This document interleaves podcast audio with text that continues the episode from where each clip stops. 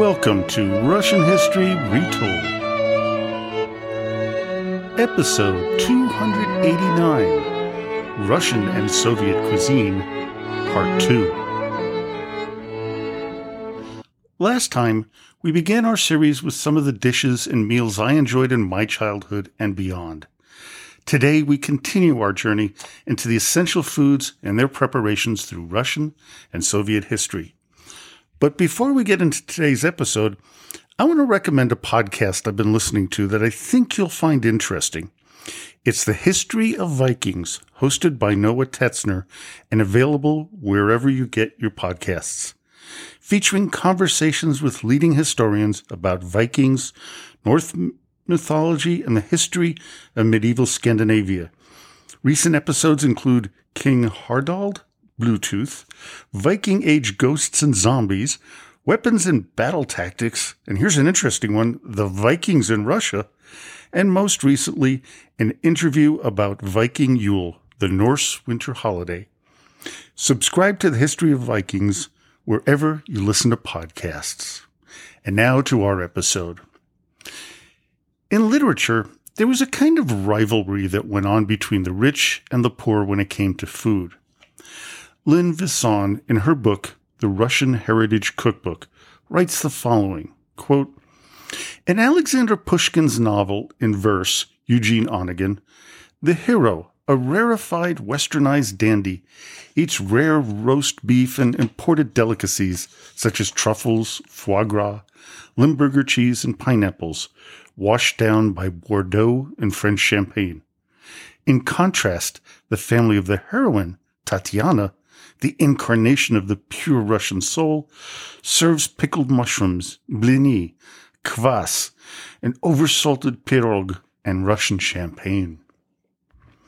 She further goes on to say, quote, Forty years later, in Anna Karenina, Leo Tolstoy describes how Konstantin Levin, the author's mouthpiece for his ideas on Russian attachment to the land and to the Russian way of life, thinks to himself that he would much prefer shi, cabbage soup, and kasha to the French white wine, the cachet blanc, and imported Flensburg oysters, which Anna's brother Oblonsky orders for him at lunch in an elegant restaurant.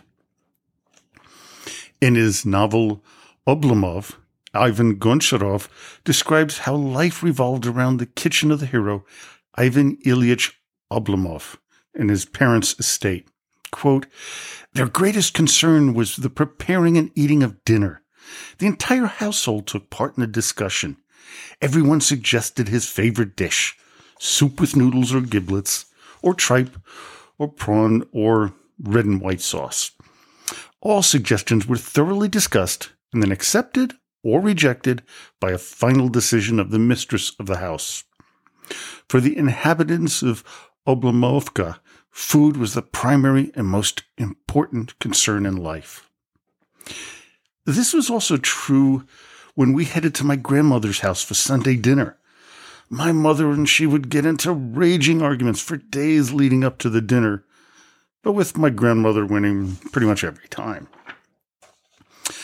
One of the most essential cookbooks produced about the Russian cuisine was by Elena Molokhovets, and the book was known as The Gift to Young Housewives, which was published in 1870, contained over 4,000 recipes. It ranged from haute French cuisine to Russian peasant dishes. My grandmother and mother always kind of leaned towards the French style, being from very wealthy families, but when things got tough as they did after World War II, when they lost everything, they focused on the simpler foods from the Russian side of the cookbook. Immediately after World War II, my mother and father settled down in Hamburg, West Germany. Food was extremely scarce, and they had to make do with what they could scrounge up.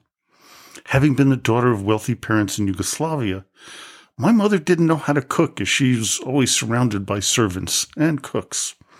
But something in her Russian genes enabled her to feed my father, then my older brother, who was born in 1948. What really changed things for the Schaus family was the job my mother found at a fish processing plant. The owner took a liking to my mother and father and put my mom into the fish chemistry section where she could ensure the fish that they were buying was safe to eat. Along the way, she was given some extras with instructions on how to prepare them. This was when her knowledge of Russian cuisine came into play, as there was always an abundance of fish available to pretty much all levels of Russian society during Tsarist times, and that's because of all the different rivers and lakes that you find in Russia. Kira Petrovskaya, in her Russian cookbook, relates the struggles her family faced when the Soviets took control of Russia and the changes her grandmother had to make regarding food. She writes, quote, Anybody can learn how to cook. The best example is my grandmother, who had to learn how to cook for the first time in her life when she was well on in her late 50s. Until then, my grandmother, Baroness von Hoffenberg, had scores of servants and cooks. She further writes, quote, She herself spent a few months in jail, but such is the stamina of truly great spirits that she not only readjusted to the new life of poverty, but made herself learn a trade, taught herself how to cook, and in the end was better able to improve her position to such an extent that our little family of three lived just as well as our proletarian neighbors who had no problems of readjustment from extreme wealth to extreme poverty. Well, you fast forward to the 1960s after I was born, my family used to head up to northern Ontario, Canada, to a cabin at Lake Mississauga for two to four weeks every summer. We could afford some basics like bread from the bakery a mile up the road or fresh eggs from a local farmer, but the primary source of food, especially protein, was from the fish we caught. While many fish indigenous to Russian lakes and rivers are not found in North America, substitutions are easily made. Pike, trout, smallmouth bass, walleye, and perch were plentiful and easy to catch. We would have them poached, baked, fried, and at times cold after cooking them in broth. As I grew older, I had to learn not only how to catch the fish, but how to process them to the point where I could fillet a fish in a minute or two. And that ability hasn't left me 50 years after our last visit to Lake Mississauga. Well, going back to the last episode, we ended it talking about zakuski, which is Russian appetizers. I'm going to continue a little bit with that discussion, especially regarding caviar. And I'm not talking about fish roe, which is extremely popular, but vegetable caviars, which are very important to the lower classes of Russian society, as the real deal obviously was way too expensive for most. The main ingredients for this type of zakuski are eggplant, squashes, mushrooms, and beets. All are finely diced. Some are pickled. Some are cooked and all have some additions such as mustard, horseradish, garlic, various herbs, and salt. Cucumber is another favorite appetizer and is prepared in many of the same ways. Of course, herring is a very popular zakuski with numerous scrumptious preparations. Salads are another mainstay in Russian cuisine, and one of the most famous is salade olivier. While undoubtedly created by a Belgian French chef, Lucien Olivier, it has become a Russian classic. Olivier was the head chef of the popular Hermitage restaurant in Moscow in the 1860s. No one knew what the original recipe called for, but in the book Guide to the Fundamentals of Culinary Arts, published in 1897 by P. Alexandrova, the recipe called for grouse, crayfish, potatoes, cucumber, lettuce, aspic, capers, olives, and mayonnaise. The author wrote that veal, partridge, or chicken could be substituted, but the authentic recipe contained grouse. Whether this is the actual recipe is debatable, but many say this version is pretty close. In Soviet times, Salat Olivier was modified to deal with inferior ingredients. The grouse was replaced by chicken or sausage, crayfish by hard boiled egg, cucumbers, olives, and capers by pickled cucumbers and green peas. According to Kira Petrovskaya, today's salat olivier is a simpler offering containing boiled chicken, potatoes, hard boiled eggs, dill pickles, and mayonnaise with some salt and pepper to taste. Other popular salads in, often include pickled vegetables, something that helped them stay preserved for long periods of time. Cucumbers were always a favorite amongst the Russian cooks I met in my early years. The other really, really popular salad component was mushrooms. Mushroom hunting, as my mother would call it, was another way my brother and I would spend time in the Canadian forests and northern New York state forest. Of course, looking for mushrooms can be hazardous to your health as there are many that are poisonous and or hallucinogenic. But luckily, my mother was pretty adept at knowing what was safe and what wasn't. Mushrooms are also abundant in Russia and used in all sorts of ways. Marinated mushrooms using white vinegar, salt, sugar, peppercorns, allspice berries, bay leaf, onion, and of course, fresh dill. A dill is found in so many Russian dishes, you'd think it was the national herb. Another staple of Russian salads is radishes. As Darra Goldstein puts it in her book, Beyond the North Wind, quote, Russians love radishes, from garden variety red to pungent black, enjoying them not only fresh, but also salted, marinated, or turned into savory preserves. If you've never had cooked radishes before, You'll be delighted. Though they retain some crunch, their flavor mellows, and the muted red of their skin is alluring. Along with all the aforementioned vegetables, cabbage is another staple of Russian salads. Whether roasted, boiled, fried, or served raw, cabbage is on every Russian menu, especially in salads. One thing often added to cooked cabbage is our old favorite, smetana. Cucumbers are also often smothered in smetana, as well as with mushrooms. Cabbage rolls are another way that many Russians utilized the versatile vegetable. As Goldstein puts it, quote, Stuffed cabbage rolls are endearingly known as little doves in Russian for the way that they nestle together in a pot like small birds at rest. Most often they're filled with a mixture of ground meat and rice. This brings back so many memories of my mother making these mixed with mushrooms and tomato sauce on weekends. And of course, it'd be topped with a dollop of smetana because, well, why not? Another ingredient that Russians are notorious for using whenever possible is cherries. Sweet or sour, cherries make their way into all sorts of dishes, especially when they pair up with meat. Cherries are such an essential part of Russian cuisine that Anton Chekhov even wrote a play called The Cherry Orchard. In the classic cookbook, The Gift to Young Housewives, there's a recipe for oven braised veal stew with cherries. As Darra Goldstein describes cherries in her rendition of the dish, Russians are such cherry connoisseurs that they make a linguistic distinction between sweet cherries and sour ones, using two completely different nouns. My mother would be so enthused when cherries came into season. We'd get in the car and head north of New York City to find a cherry orchard to hand pick a few baskets. She would make a summer berry compote with sour cherries being the focus, along with any other ready and ripe fruits. In most cuisines, a compote would be used as a dessert. In Russia, it was often used as a drink. They would cook the fruits for a while and then chill them. In making a drink, it would be strained at the very last minute, often right in front of their guests.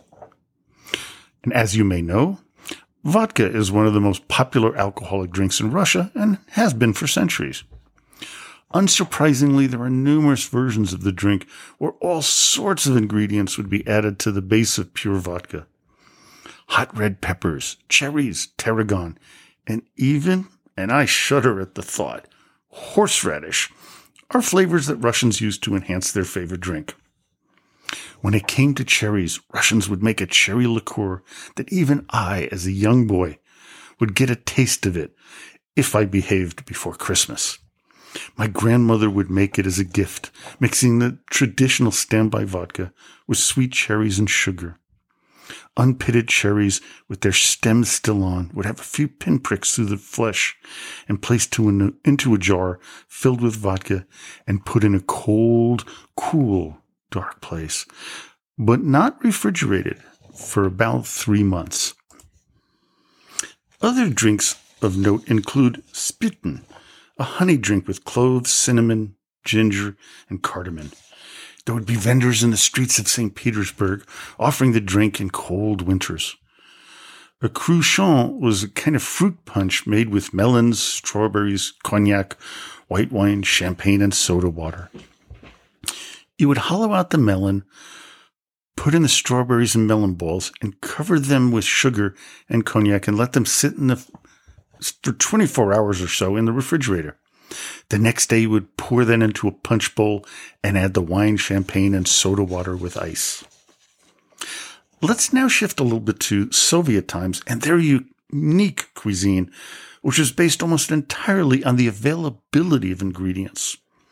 They also based much of their cooking on the experiences of starvation following the Russian Civil War and the period of collectivization of the farms throughout the Soviet Union in the 1920s and 30s. Instead of food spreads being the focus of the Russian table, food scarcity and scrounging for whatever one could get became an everyday ordeal. After emigrating from the Soviet Union to Philadelphia in the U.S., author Anya von Bremzen, in her book, Mastering the Art of Soviet Cooking, wrote this quote, because depleted of political pathos, hospitality, that heroic aura of scarcity, food didn't seem much of anything anymore. Like a raggedy orphan, I paced her apartment, repeating to myself our sardonic, sardonic Soviet deficit or shortage jokes. Would you uh, slice 100 grams of uh, kolas? asked a man in the store. Bring the kolas and we'll slice answers the sale girl. Or, why are you emigrating? Because I'm sick of celebrations, says the Jew. Bought toilet paper, celebration. Bought kolas, more celebrating. In Philadelphia, no one celebrated Oscar Mayer bologna.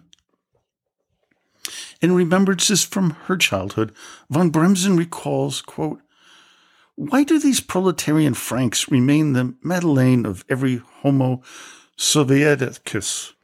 Because beside sosiski, which are sausages, with canned peas and kotleti, with kasha, cabbage intensive soups, mayo laden salads, and watery fruit compote for dessert, there wasn't all that much to eat in the land of the Soviets.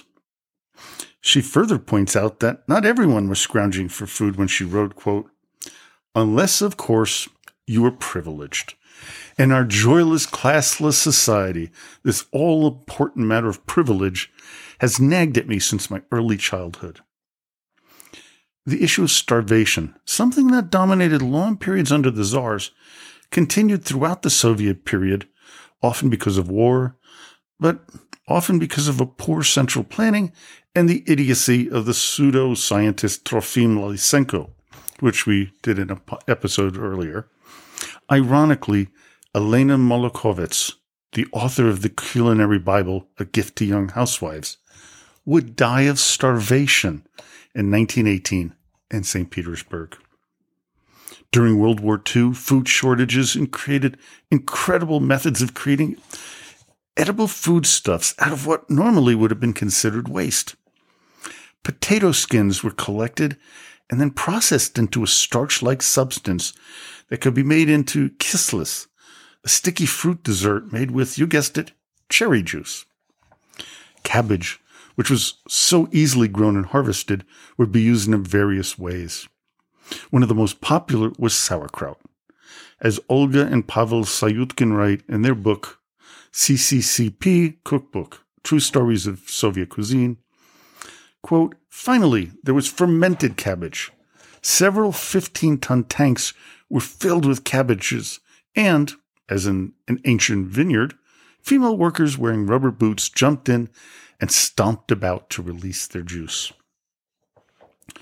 One of the dishes that came out of the change of regime was stolichny salad, a version of our old friend the Olivier salad.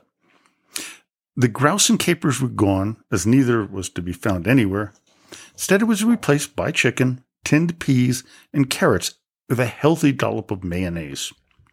Another version was also known as Moskovsky salad, which was made with bologna, potatoes, eggs, dill pickles, peas, and carrots. After Stalin died, the early 1960s, Khrushchev proclaimed that Soviet citizens would finally see the ascension of communism by the 1980s. As Olga and Pavel Syutkin would point out, quote, However, the variety of available foodstuffs was dwindling, and the path to the abundance promised by communism seemed to grow longer and more winding every day. A joke of the time that nobody had promised to feed people along the way to communism was more of a reality than humor. By the early 1960s, the supply of items that for centuries had been staples of Russian cuisine, salami, certain meats, fresh water, and cottage cheese, was becoming erratic.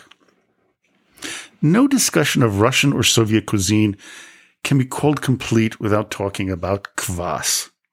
It is traditionally made with rye bread. The first written mention of kvass is found in the primary chronicle, describing the celebration of Vladimir the Great's baptism in 996. This mildly alcoholic drink is prepared in a way that's kind of similar, but not identical to beer. You heat the rye bread in the oven, ensuring it doesn't completely dry out. You then add boiling water and sugar to the bread in an enamel pot and let it cool till it's lukewarm. From there, you remove some of the liquid and add yeast until it is dissolved.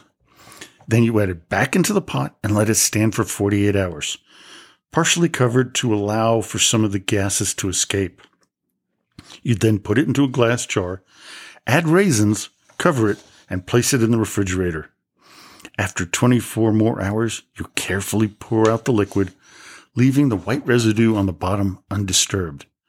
The raisins are carefully plucked from the glass jar and added back to the now ready to drink kvass. Well, I hope you enjoyed today's episode. Join me next time when we cover a more somber event in Soviet history the Soviet Afghan War, fought between 1979 and 1989. But before we go, I'm going to be starting a new podcast, a history podcast, in January. Its title would be Little Known No More, a history podcast. What I'm going to be covering is people who did remarkable things, some good, some bad, some horrible, some fantastic, but names that we've forgotten. And many don't know about their lives and what they did uh, like Ignaz Semmelweis, the physician who pushed antiseptic procedures before Pasteur and Lister. Uh, we're going to be looking at uh, somebody named Li Bing, who created hydraulic engineering in 250 BC.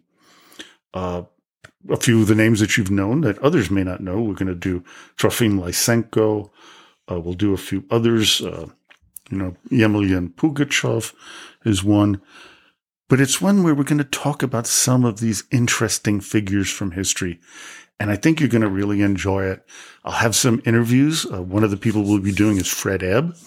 Uh, for those of you who know something about Broadway, Fred uh, was one of the most prolific uh, lyricists in American history. Somebody I got to meet because he was very good friends with my brother.